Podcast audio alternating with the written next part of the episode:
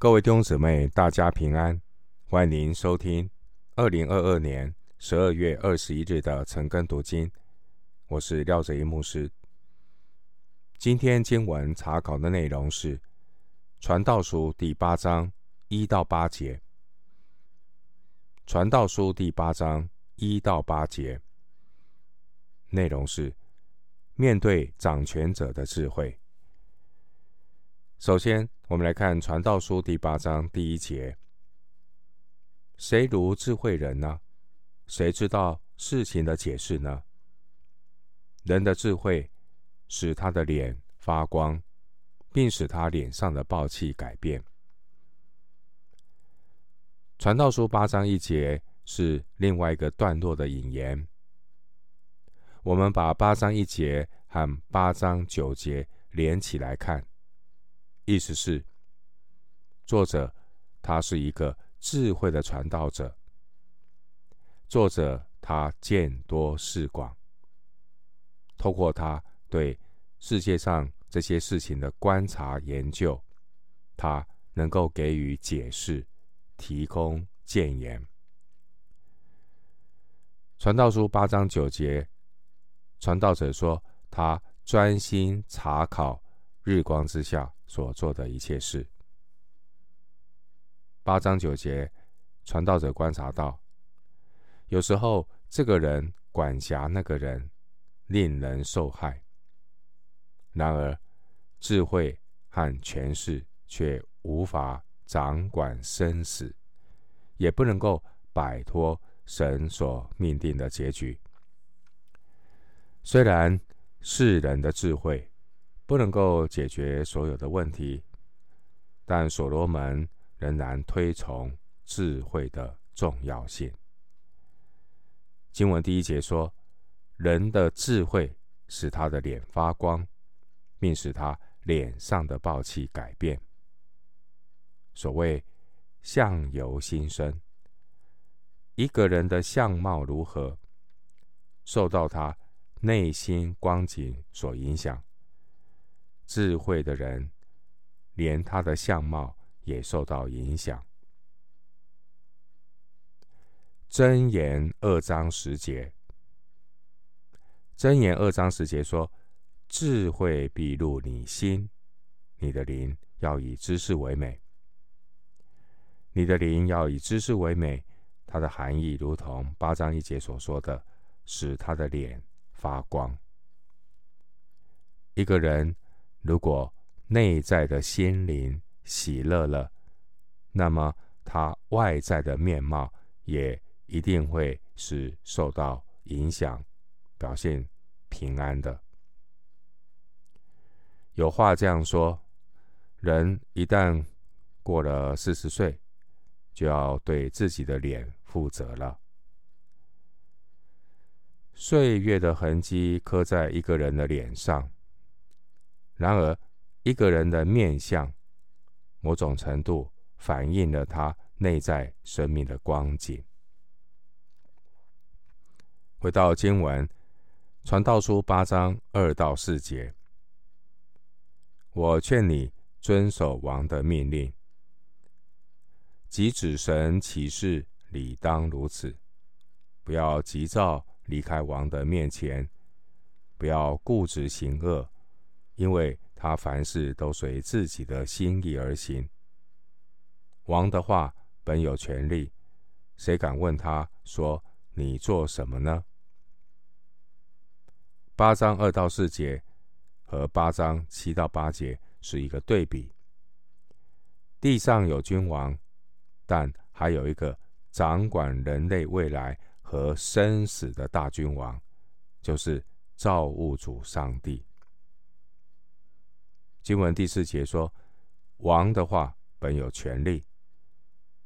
因此，二到三节，传道者提醒，对君王要恭敬顺服，要沉得住气，不要急躁离开王的面前。第三节，经文第三节，我们看到君王他有自己的主见，凭己意行事。经文第四节说，王的话本有权利，谁敢问他说你做什么呢？但是人不管有多大的权利，传道书七章八节说，无人有权利掌管生命，也无人有权利掌管死期。没有任何的人能够跳脱死亡，即便是君王也是一样。也没有人能够完全的掌握将来。八章七节说，他不知道将来的事，因为将来如何，谁能告诉他呢？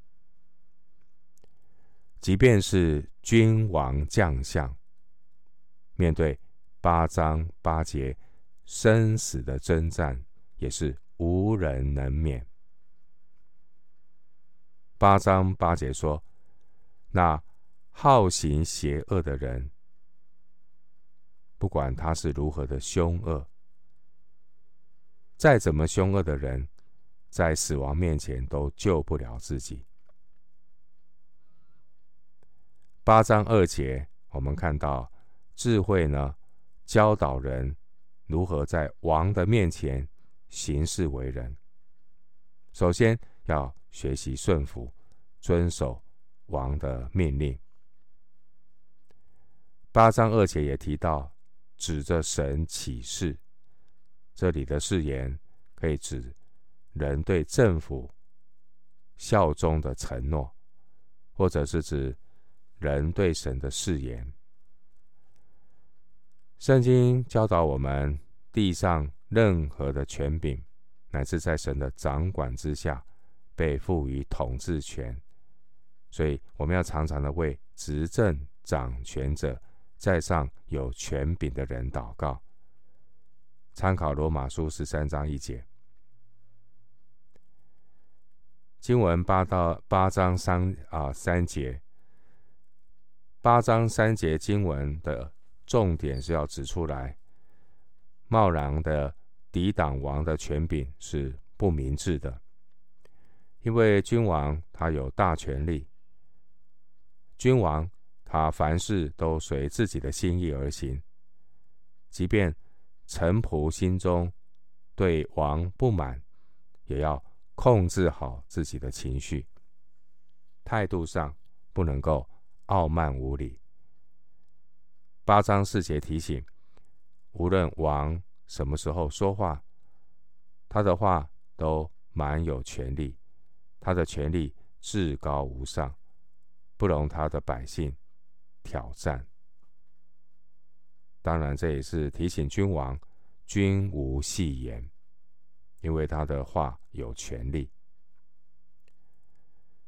回到今天的经文，传道书八章五节，凡遵守命令的，必不经历祸患。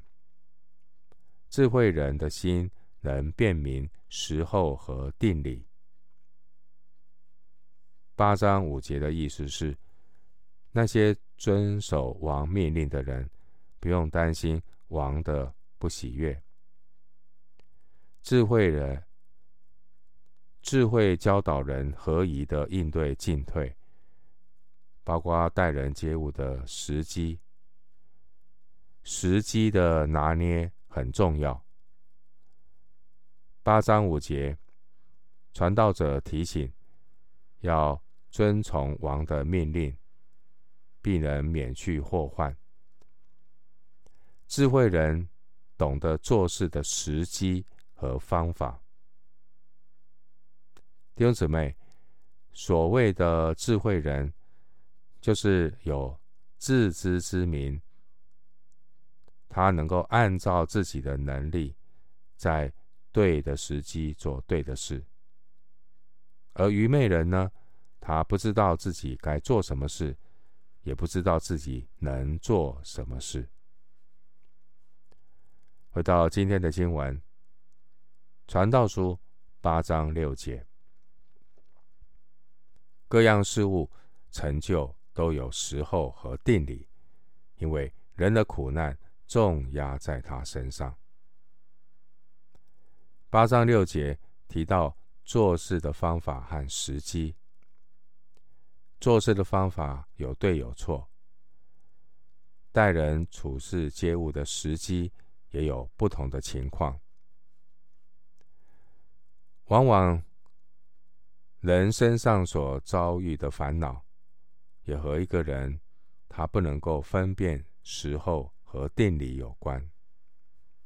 我们常常说天时、地利、人和，很多时候并不是人不够努力，而是没有看对时机做事，按照不同的时机做不同程度的努力和调整，这是智慧。经文八到六节强调，各样事物都有时机和过程，但人有苦难，重压在身。上帝允许日光之下存在苦难，并且苦难通常不是单独而来，而是成群结队的。弟兄姊妹，人都在追求所谓的幸福，但所谓的这个幸福并不是一个独立的概念，而是和苦难做对比。苦难做对比，一个处在困苦中的人，他渴望幸福来到；一个生病的人会更珍惜健康，而只有认罪的人，谦卑认罪的人，他才会渴望赦免。所以在面对困苦的时机，智慧人会把苦难当作学习教训的时机。经文八章五到六节是延续二到四节的论述。作者告诉我们，君王的权势虽然很大，一个有智慧的人在君王面前，他只要拿捏好适当的时机和必经的过程，就可以在君王面前明哲保身，不经历祸患。但是，即便一个人有第六节所说的灵巧智慧，懂得各样事物都有时机和过程，但他也无法完全摆脱八章五节所说的有苦难重压在身这样的遭遇。人生的过程中常常会有意想不到的变化。有人说，当人生的际遇向我们微笑的时候，很可能马上就要皱眉头了。旧的火焰常常要靠新的火焰来扑灭，小的痛苦往往要用大的痛苦来减轻。但弟兄姊妹，人生不必如此的消极悲观，人心里有主，就不会六神无主。诗篇六十八篇十九节说，天天背负我们重担的主，就是拯救我们的神，是应当称颂的。诗篇六十八篇十九节。最后回到今天的经文，传道书八章七到八节。他不知道将来的事，因为将来如何，谁能告诉他呢？无人有权利掌管生命，将生命留住，也无人有权利掌管死期。这场征战无人能免，邪恶也不能救那好行邪恶的人。经文八章七节清楚地指出人真实的光景。人的一生是有限的，是短暂的，并且人有所能，有所不能。第七节说，没有人知道将来要发生什么事，也没有人能告诉他。弟兄姐妹，虽然计划赶不上变化，但属神的儿女知道，我们的主掌管明天。我们不知道明天将如何，但我们知道，属神的儿女，他明白，生命中的每一个今天，都是为了主再来的那一天而活。经文八章八节告诉我们，没有人可以不死，也没有人能够决定自己的死期，这是人无法逃避的征战。即便是一个穷凶恶极的恶人，他也逃脱不了死亡的结局。人不能留住他自己的生命，人也不能够任意决定他自己准确的死期，因为生命的主权在神的手中，没有人能幸免于这场面对死亡的征战。死亡它无情地跟世界上每一个人斗争。死亡之前，人人平等。无论你这个人再怎么善善良，就如同第八节所说的，或是你这个人再怎么样的邪恶，第八节说，一个人再怎么邪恶，他会以为死亡会害怕邪恶吗？他可以利用邪恶来逃避死亡吗？这都是天真愚昧的想法。邪恶、罪恶只会让一个人死后带来永远的灭亡，硫磺火湖的咒诅。希伯来书九章二十七节说，按着定命，人人都有一死，死后且有审判。到底人类的出路在哪里呢？新约圣经罗马书六章二十三节，罗马书六章二十三节作为我们今天查经的结论。因为罪的工价乃是死，唯有神的恩赐在我们的主基督耶稣里乃是永生。罗马书六章二十三节。我们今天经文查考就进行到这里，愿主的恩惠平安与你同在。